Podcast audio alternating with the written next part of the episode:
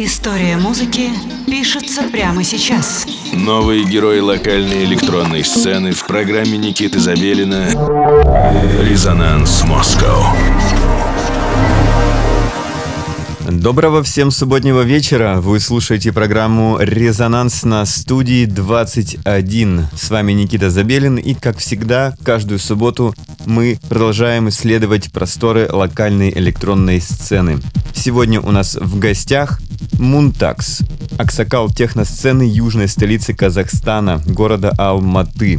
За псевдонимом скрывается Максим Мунтаниол, диджей и музыкант, который дает предпочтение виниловому носителю, являясь его преданным коллекционером. В создании саунда предпочитает классические драм-машины и, конечно же, легендарный Roland TB-303.